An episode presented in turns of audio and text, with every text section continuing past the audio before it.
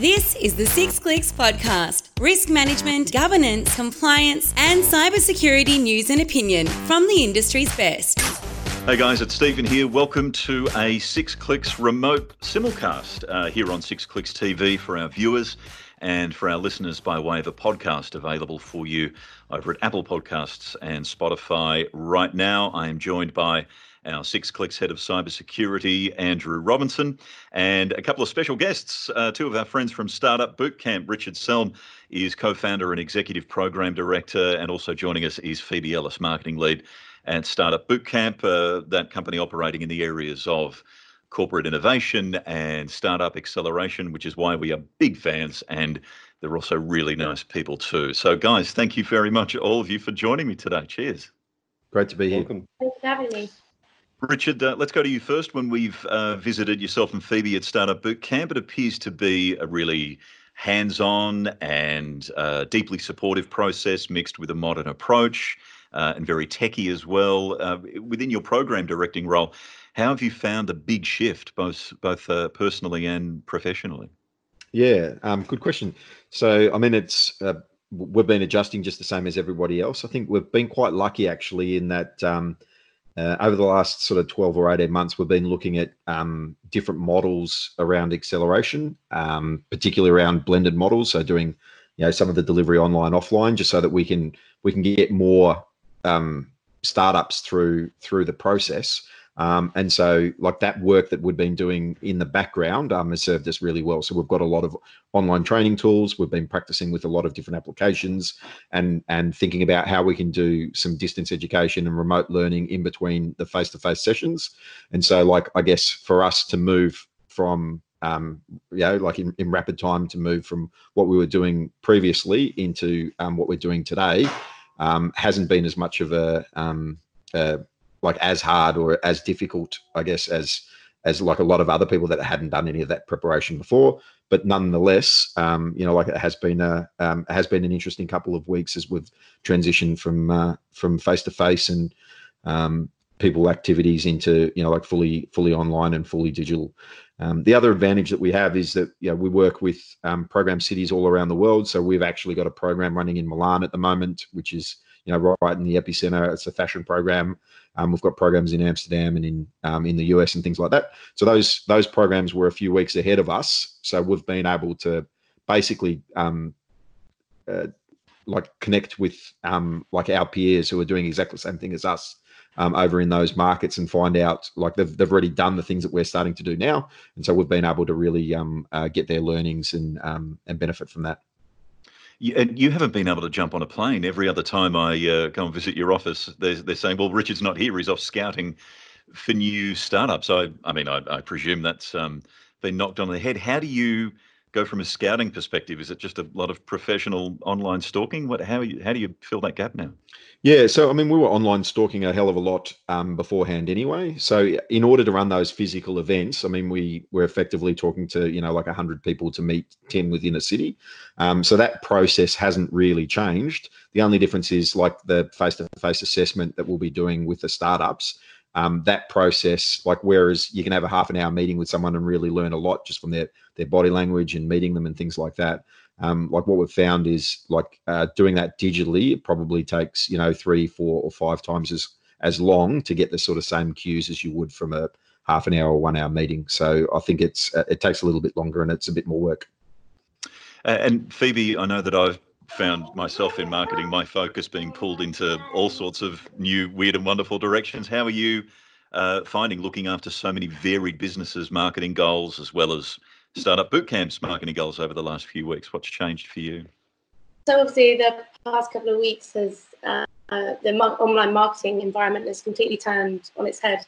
Um, and as you said, Stephen, uh, it's been my focus being pulled in so many different directions as well. Um, so it's actually been a massive learning curve for me um, and the startups, in fact. Um, whereas before, uh, my marketing initiatives, I was able to plan maybe a week in advance or so um, with it now changing so fast, I'm actually creating content um, ideas and having to execute them within a matter of days or so. Um, so I'm constantly having to think on my feet and things as well. Um, with everyone obviously working remotely, Um, seven of our startups are actually working remotely from back in their home countries. Uh, so that's um, creating, a, giving me more creativity and thinking, being able to make me think bigger um, for both marketing goals of SBC and um, the startups. Uh, so my main focus right now um, for the startups is to increase the uh, excitement and engagement for or for our online audience um, in the lead up to demo day. Um, for those of you that don't know, demo day is the uh, um, chance for our startups after the, them being on our program for three months um, to pitch their business to a wide range of investors. Um, so that is of, of course going virtual too. Um, we all know that video content is um, engage, the most engaging type of content, especially on social media at the minute. So at the minute, I am working on helping startups uh, market their brand, um, and I'm planning on doing making a few short video interviews, uh, such as the one you're making with us now. Um, so that will cover some highlight some topics such as like on the what how they're preparing for our virtual demo day in the lead up to then. So, yeah. How do you how do you get a good night's sleep if they have returned home to their countries and you're at the other end of the clock than them, and you've got to you know supply some some marketing support through to them and deal with their concerns at the same time? Yeah, it's a challenge. Uh, you're having to do some early mornings and some late night evenings, and I know Richard and all the SBC team and the startups as well are making that shift as well. So all trying to fit together and work together on this. Guys, our, um, our head of cybersecurity, Andrew Robinson, is here. Uh, Phoebe and I have been chatting about uh, the importance of information security during times like these, uh, the concerns for uh, your cohort, uh, obviously in the startup arena, a fairly daunting task. Uh, feel free to pick Andrew's brain. Richard, we'll start with you. Yeah, so I mean, there's a there's a lot of things that we've uh, seen with regards to uh, you know like the security of Zoom um, and things like that. Like, do you have any um, any comments or tips around you know like a lot of the tools that people have have quickly moved to, and whether we should be concerned about you know um, the security of some of the video com- conferencing um, and some of the other platforms that we're using? Sure, uh, we definitely should be, uh, Richard. I think uh, we we need to go with software that is reliable. How do you determine whether the software that you want to use or you are using is reliable. I think uh, the best thing is is is is to trial it um, and to look at the reviews that uh, other people that uh, that you know and can rely on have provided for it. I think that that community um, can can really help uh, that that's around you uh, and and get around uh, products that are reliable that people are having uh, success with and uh, avoid those that you know that might be advertised o- online that don't have a, a, large or significant volume of of businesses that you do business with using so and and obviously be be careful of you know free downloads of uh, of software and emails that are that are coming through, uh, spruiking um, you know alternatives uh, to to to the ones that you know to be uh, trustworthy. Clicks, global risk management, compliance, and ISMS capability software. Sixclicks.io. So a lot of the collaborative tools that we're using now, like, um, would your advice be? I mean, use them, but similar to you know, like um, sharing your secret sauce. Um, you know, like more than happy to stand up in a room and share the idea and things like that. But actually, like the storage of your IP, like how you, um, yeah, like how your algorithms work and stuff like that. Like keep those secure and don't don't put them on um, on the new platforms that people are using. Sure, yeah, absolutely. So the comments I was just saying really goes to how reliable the software is, but then the second uh, piece to that, as you rightly point it, uh, point out, is how you use it. So you know what information are you using? So uh, in the context of video conferencing, is it just a, a public conversation uh, of non-sensitive communications? In which case, maybe you don't need a you know a, a super high level of uh, of trust in in the platform. But yeah, absolutely, if you're if you're doing an internal briefing on your next U-Butte, um, you know, uh, space rocket design or something like that, uh, then then you obviously want to be uh, more careful and, and, have a high degree of confidence in the software that you're using uh, for those communications. So de- yeah, de- de- definitely scale accordingly. Yep. Um, another thing that came up yesterday, like one of our um, sort of growth hackers mentioned, um, like uh, the House Party app, and um, how potentially one of the people within their network um, got hacked and had their bank account, um, like had, had money taken out of their bank account. and then there was a lot of publicity around, you know, misinformation and how this was actually incorrect. Like, are there any places or any tips that you have around, you know, um, misinformation at these times and sure. things that we should be thinking about or doing?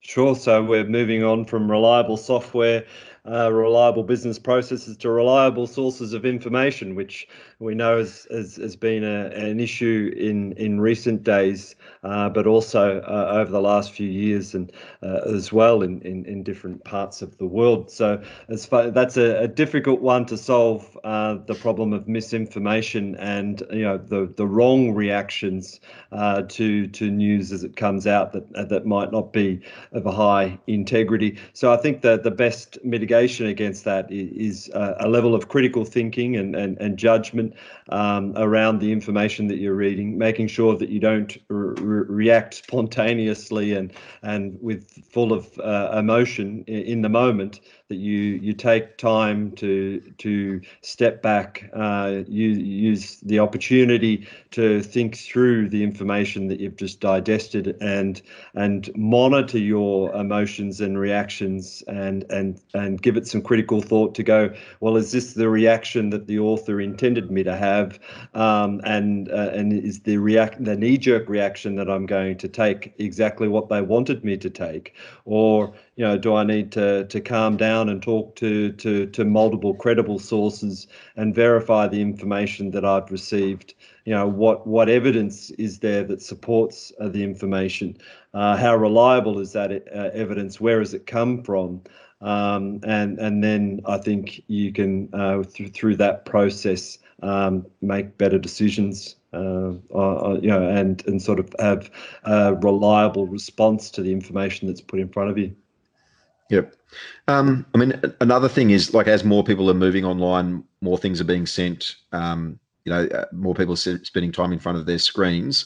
Um, you know, like if you join the dots dots up, you'd probably assume that um, that hackers and uh, and and the like will will actually be targeting more and more people. Um, I remember speaking to one of my um, friends who runs a an IT company in London called Lucidica. I mean, he said that if you asked him three or four years ago whether hackers would be specifically targeting, you know, um, small businesses and startups of only like two or three employees, he'd say no, never. But he's actually seeing that happening now.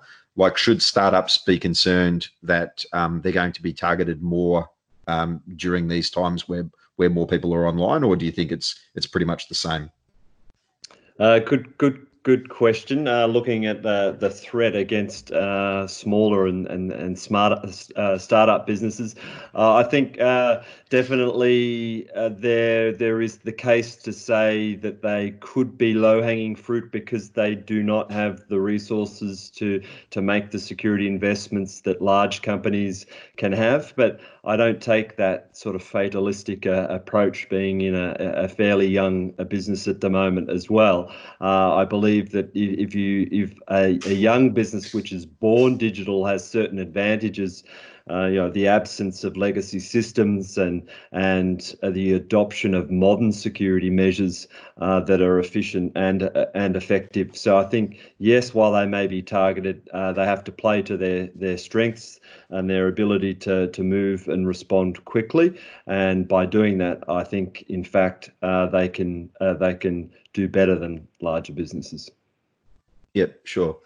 I mean, the flip side of that is, I mean, we, as you know, we work with a lot of B two B startups. Um, they're looking at selling into corporate customers um, and um, and um, you know running pilots, POCs with the corporate customers to to really show the value and turning that into commercial work. Like, do you think that um, that uh, like as we move forward, corporates are going to be uh, even more conservative and more onerous in in signing commercial deals with with startups because of um, because of what we're going through? Um, and if so, what are some of the things that startups can do to to make sure that they're ahead of the curve um, uh, in that regard?